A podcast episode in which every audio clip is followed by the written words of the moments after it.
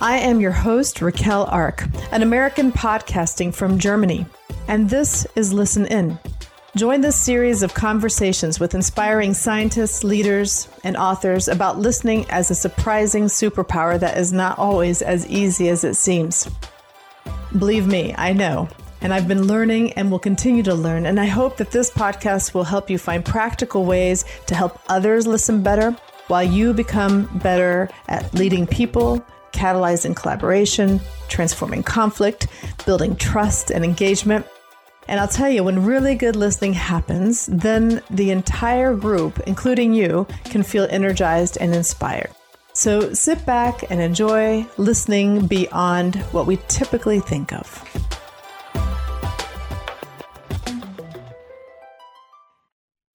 Welcome to the Listen In podcast, Basil. It's a pleasure to have you here with me. And thank you for inviting me. This is a, a genuine pleasure, and I look forward to our conversation.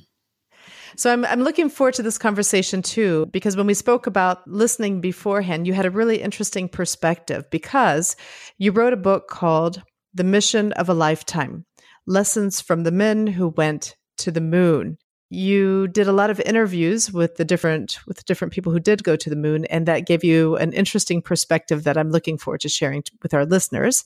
Before we get into that though i'd love to know what inspired you to write this book? There, there are only 24 human beings who have ever left the planet and gone into deep space and gone to the moon and only 12 human beings have walked on the moon.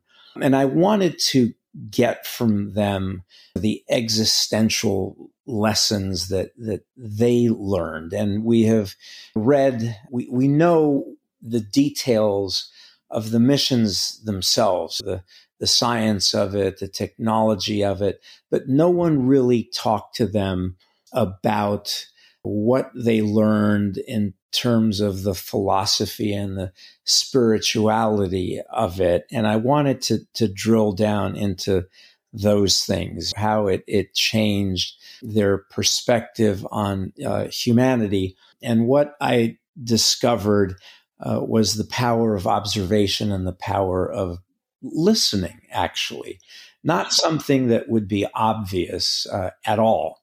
And one of the ways that these men survived was that they had extraordinary powers of observation. And included in that was the power of listening. And, and let's start first with observation. Most of them were test pilots, which meant that they had to maintain their composure when things started to go wrong. And what that meant was that they had to pay really close attention to the machines that they were flying. So if something was going wrong, the information that was being provided to them came through the, the panel in front of them, the, the dials, altitude, and everything else that was associated with the aircraft. So they had to keep their cool and see what was going on with the machine. And that also included listening. Was there anything that was extraordinary in the sound of the aircraft? So they were they were good listeners and they were also good observers. I found that to be a, a very interesting thing. Those you know people who meditate are, are also very much uh, in the moment, and that's what they had. These people were very much in the moment. They had to be. Was this part of why they were selected, or was this part of what they were trained to do, or well, it emerged? I think, I think it was both, actually. I think that you can be trained to do that, but I think it was also something innate. It's the nature versus nurture sort of thing. And I asked Bill Anders, who took the famous Earthrise photo, which he thought it was. He believed it was just innate. He didn't think you could train somebody to have, say, courage or, or to be able to listen more carefully. I don't know where I fall on that, you know, particular issue, but the fact remains that they did have extraordinary powers observation. And so that was probably for me that's what what came through resoundingly. And so i found that when they were walking on the moon and they looked up at the earth it rewired their brains. I mean quite literally. They never quite looked at life the same way. So that when alan bean for example landed back on the earth. And the Americans always landed in the Pacific Ocean. The Russians always landed on land. For the Americans, it was fascinating because when they'd open the hatch after being in this hermetically sealed environment, right? Oxygen is, is pumped in through tanks and suddenly they open up that hatch. The lush Pacific air just hitting their senses. It was just overwhelming and just bobbing up and down in the water. And the Earth is the water planet. It's it's like 80% water. you know, we forget that. And it just struck them. And they were surrounded by, by life and oxygen and air. They never really uh, forgot the power of that. And they felt like they had landed in the cradle of life and paradise. So for those of them who were, even those who were, who were not religious, they, their, their sense of, of spirituality became heightened. And their sense of uh, the planet becoming uh, this one unit for humanity came through resoundingly. So they didn't they didn't see it as americans or japanese or it was just one human race. One one thing i think is really interesting about what you're saying is that there was a moment this moment of another perspective, seeing things from a whole different perspective, that that shifted them to their core, right? It, it did. Yeah. Yeah. And that it wasn't about differences. It was about not only the core in themselves, but the core of humanity. Talking about uh, listening, when Armstrong and Collins and Aldrin went on their worldwide tour after they returned from the moon, there were two words that, that struck them. They they found that no matter where they went, the, the pronouns they fully expected to hear everyone say to them, You Americans did it. Instead, what they heard was, We did it. We humans did it, right? That's what they, they heard. They were listening. It was we, not you, we. We, the world, we humans did it. An extraordinary moment in human history. I don't know that we ever hear that again. Hope so. I hope I hope so too. What a moment in time. Yeah, what a moment in time. So you you had different interviews, different astronauts and and you said that it was the first time that they were being asked these types of questions. And when you say these types of questions, you're talking about the existential questions and yes. what they felt about life. And I, I think that's really interesting that these are, they've lived so much they have they'd experienced so much but this was the first time that people were asking them such questions i wonder if you noticed how that impacted them by asking these types of questions? Yeah, I think it was refreshing for them. And when I first started to reach out to them, what they wanted to know uh, was, well, how is your book going to be any different? There have been you know, hundreds, thousands of books which have been written in the last 50 years. Why should we talk to you? And the first person that I, I reached out to was Bill Anders. And again, he was the one who, who took the famous Earthrise photo.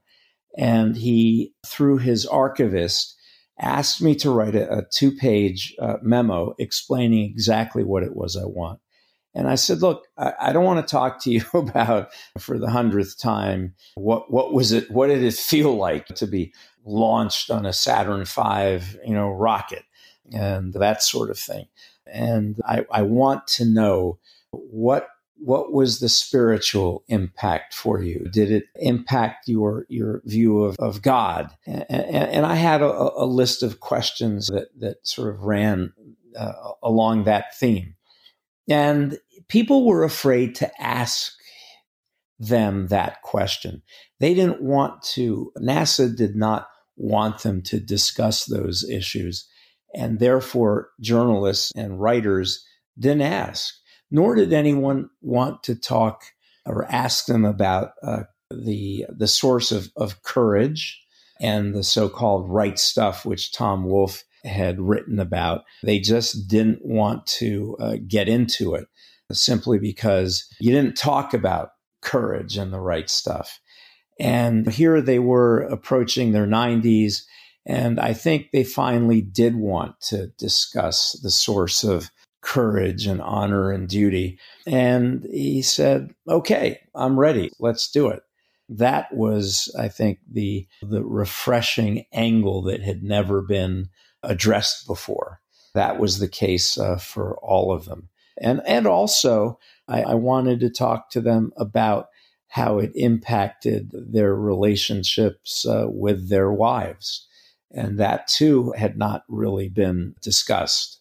There had been a book that was done in which the, the wives themselves had been talked to, but not the men. So you tapped into a, a level, a deep, the deep side of their experience, as well as the impact over time.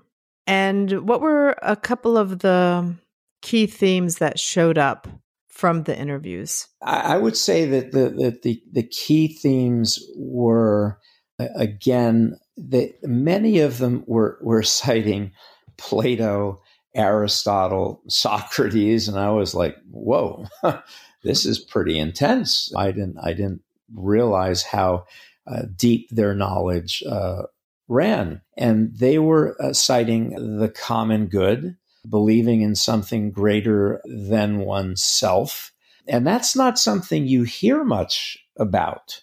It just wasn't discussed then, and it's really not discussed now. The words, if you Google the word citizen versus consumer, right? Which do you think you're going to find more cited? I'm going to say consumer.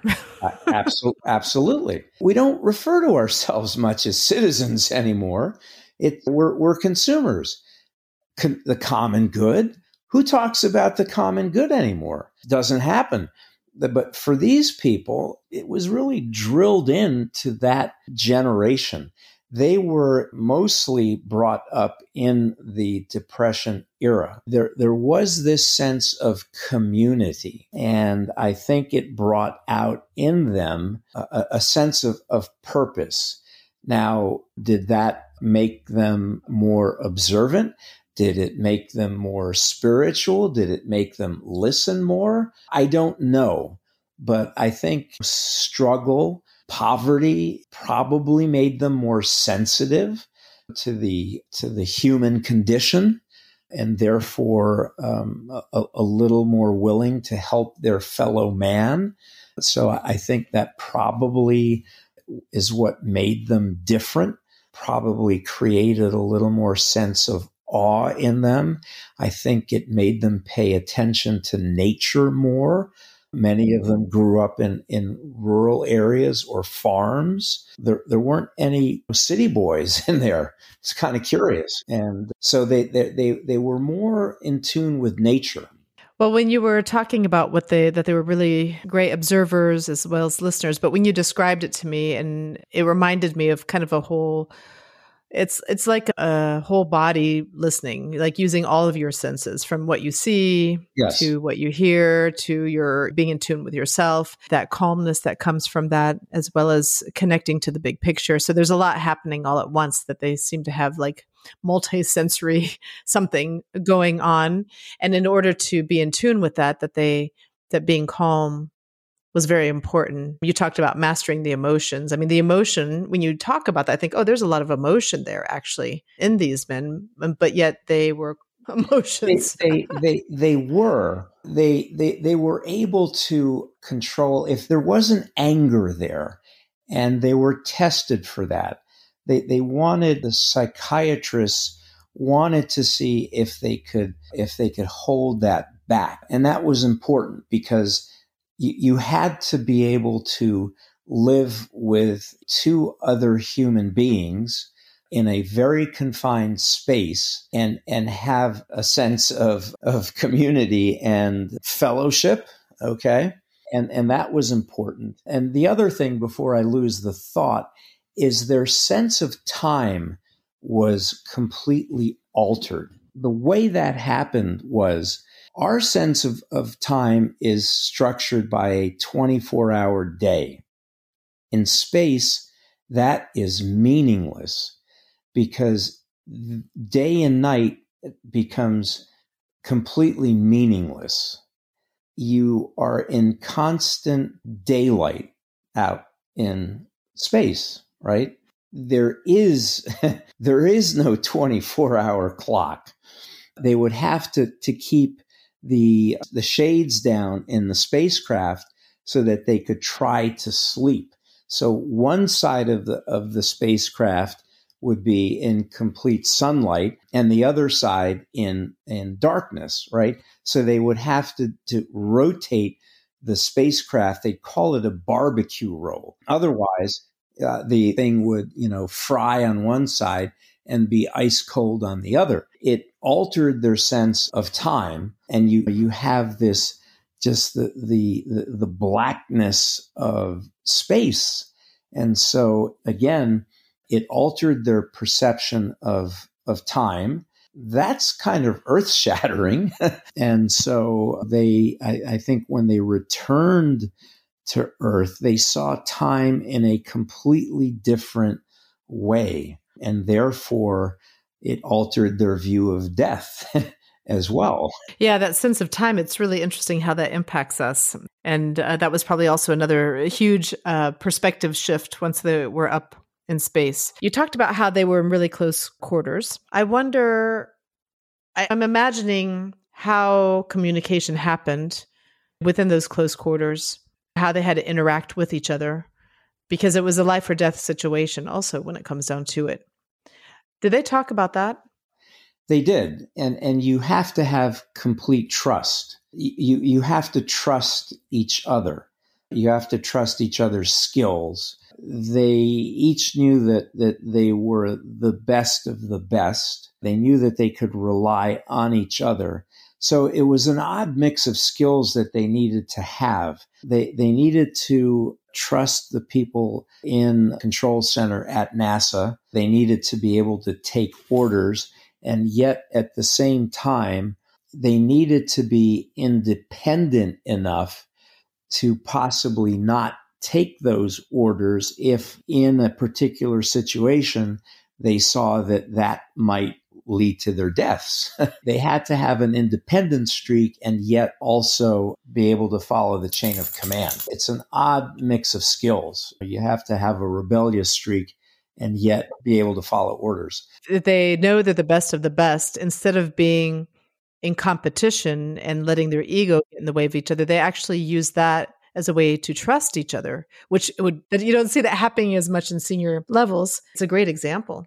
Yeah, yeah, it's uh, it's an unusual human being, and I, I would argue that that the people who make it into the astronaut corps are probably the most trusting and and probably have the greatest faith in humanity, and they are the ones who believe in peace and trying to get the world and nations to work together yeah, that's nice. It is. Yeah, they're great role models. One of the other things I wanted to ask you about, there's this this close space where they had to really work closely together. They had to communicate. Uh, they were they were leaders. They had to they had to take orders, but they also had to be ready to lead. I can imagine that the communication also had to be very clear when doing whatever they were doing or in when they had to make decisions. I'm not sure if they talked about how they communicated with how they communicated clearly with each other to lower the risk of misinterpretation, which could cause or have a very large impact on their well, lives. They, they were each responsible for certain aspects of the mission and the spacecraft. Okay. So for one astronaut, it would be navigation. For the other, in fact, it would be communication with the ground. Okay. So they were each assigned a, a specific task. At each stage, they had certain things that had to be done. They had checklists.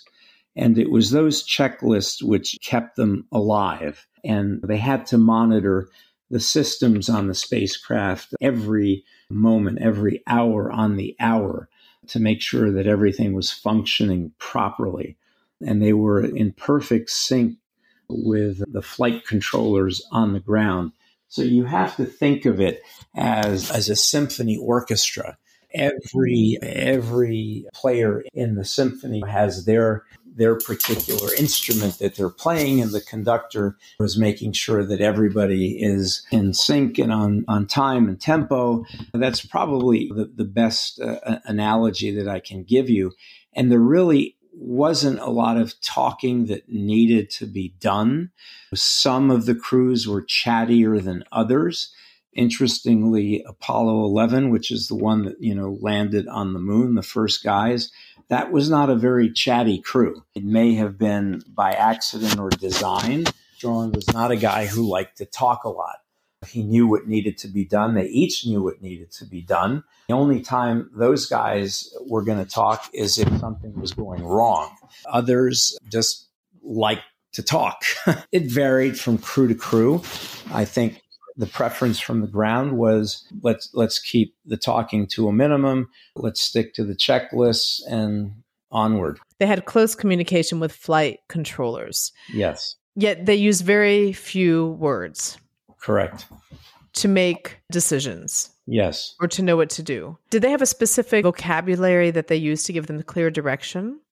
They did. It was an engineer's vocabulary so that it would not that accessible to say journalists who were listening in.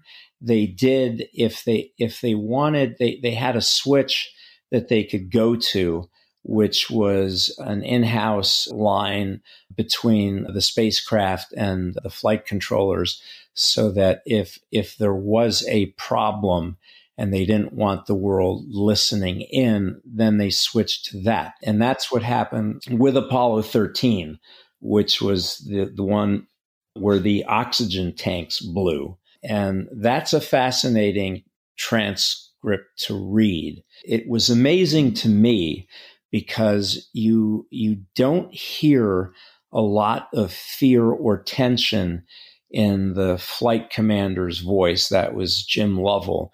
That was the movie that Tom Hanks made and starred in. And he famously said, Houston, we have a problem. It could have been, oh my God, or help, blah, blah, blah, help, we're in trouble. It was we're gonna die. right. It was, it was Houston, we have a problem. The response from the flight controllers was, we copy your uh, transmission, you know, Lovell, and and then they start analyzing what the problem is. And it's just engineers exchanging information.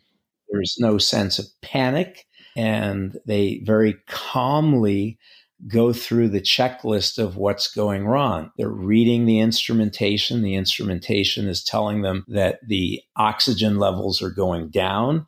They then go through the checklist of what could fix the problem. Nothing that they do is fixing it. And then they instantly realize that they have to shut down the command module and move everybody over to the lunar module, which is what would land them on the moon. And there was all the flight systems were perfectly normal on that. And it had its own oxygen supply. And that's what they did. The situation that presented itself was how do we get enough electrical supply, save enough electrical supply to get them back to Earth? And it, it's quite extraordinary to to hear them, to hear their voices, and to to hear the engineers and read the exchanges going back and forth. Uh, they're as cool and calm as can be. And if, if, there, if ever there was a manual to be issued to the rest of the world on how to solve a problem and, and not panic, this is it. I mean, it really is. It's a real lesson in, in how to listen or die. That's about the truth. yeah, it is. I mean, if, yeah. you, know, if you want a headline or a title for a book, listen or die. That, right. That's it. That's what that that's flight it. was. Listen or mm-hmm. die. So, with you listening to that transcript, for example, and mm-hmm. then and just being impacted, like noticing um, the quality of that, as well as uh, talking to the different people that you interviewed. How did this impact you? How did this transform you? or maybe a perception of yours? Well, I sat down in Lovell's living room and we talked about this. He said, What was the option? I, I couldn't just roll up in a ball and and say, "Oh my God, what are we going to do?" and there was there was no point in freaking out.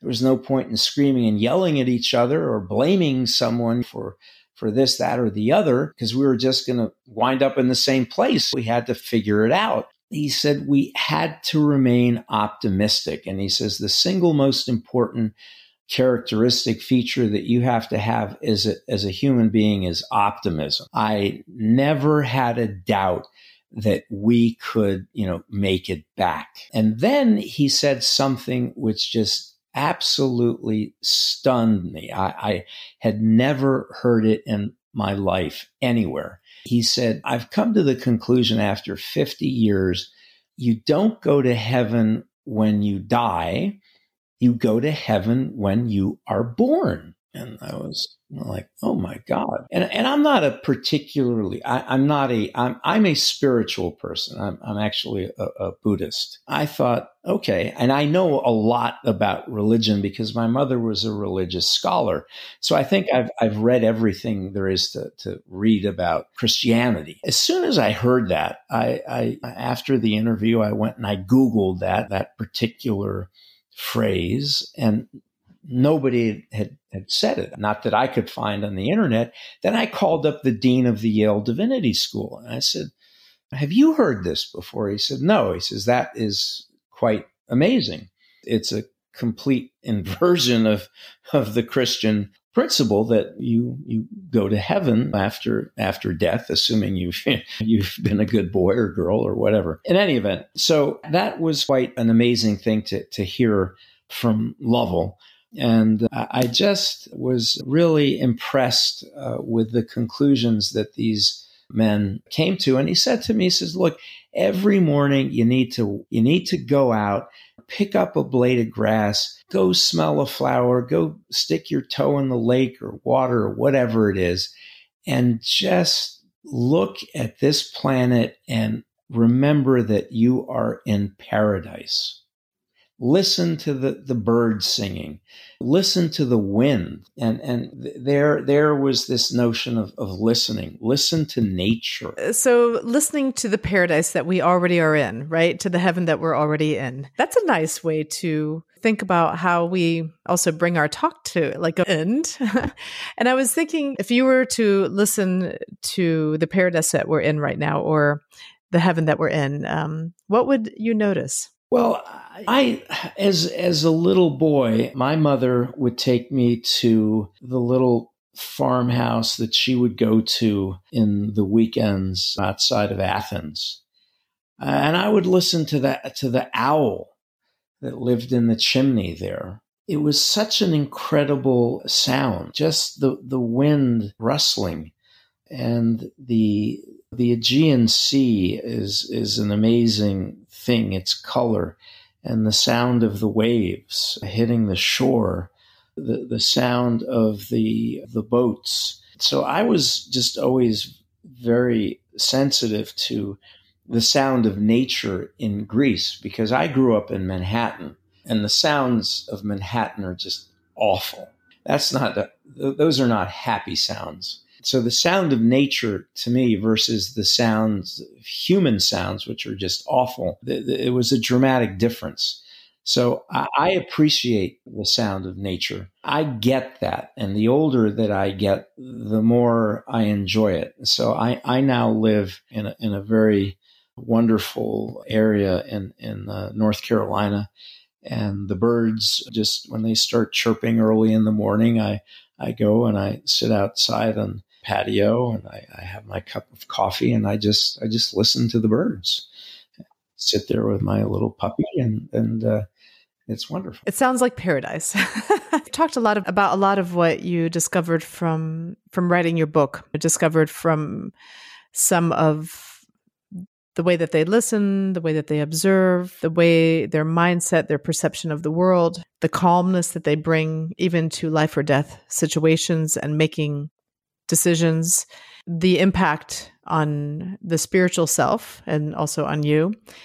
And one of the things I noticed that you wrote about is that they had techniques to deal with their fears. So maybe you can think of a, a, little tip or a trick that we can share with our listeners as to what they did to manage their fear that maybe can be used by people who are listening to this podcast. Well, they focused on their breath. They were doing this before it became popular to, to, to focus on breathing. So they focused on their breath and they focused on, on what was directly in front of them. And in this case, it was the instrument panels. Okay. So they were, they were very, very focused, very moment oriented, and they focused on their breath and, and they were concentrated. And it was exactly what Churchill's doctor discovered when he studied pilots during World War One and what they did to control their fear. And I, I thought that was uh, quite something. And so for, for anyone, you know, who's trying to manage fear, that's uh, what these gentlemen would do is to stay focused, look at what is in front of you, be in the moment and and focus on your breath. That's so simple. It is so powerful. And also talk less and listen more. really. I mean, yeah. these these people they were not like very chatty. Talk a lot. They listened.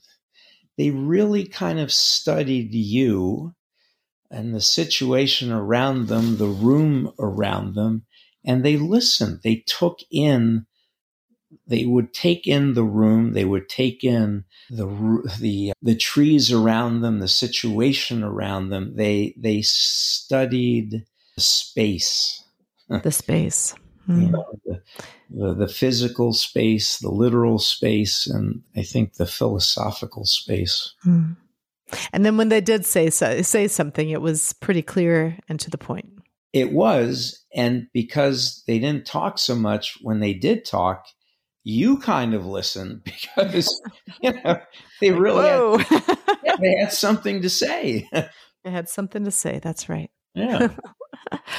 well, thank you so much for this wonderful interview and insight into what you discovered and what you learned. And what I love about everything that you've talked about is how how deep we can go and yet it's it's like deep and peaceful at the same time and how if i could look at an overall theme being present being in the moment being connected with our immediate environment as well as the bigger environment beyond us from a little bit of a flipped perception, right? From a flipped mindset, you're from a different perception. How even in a crisis moment that this pulls us through.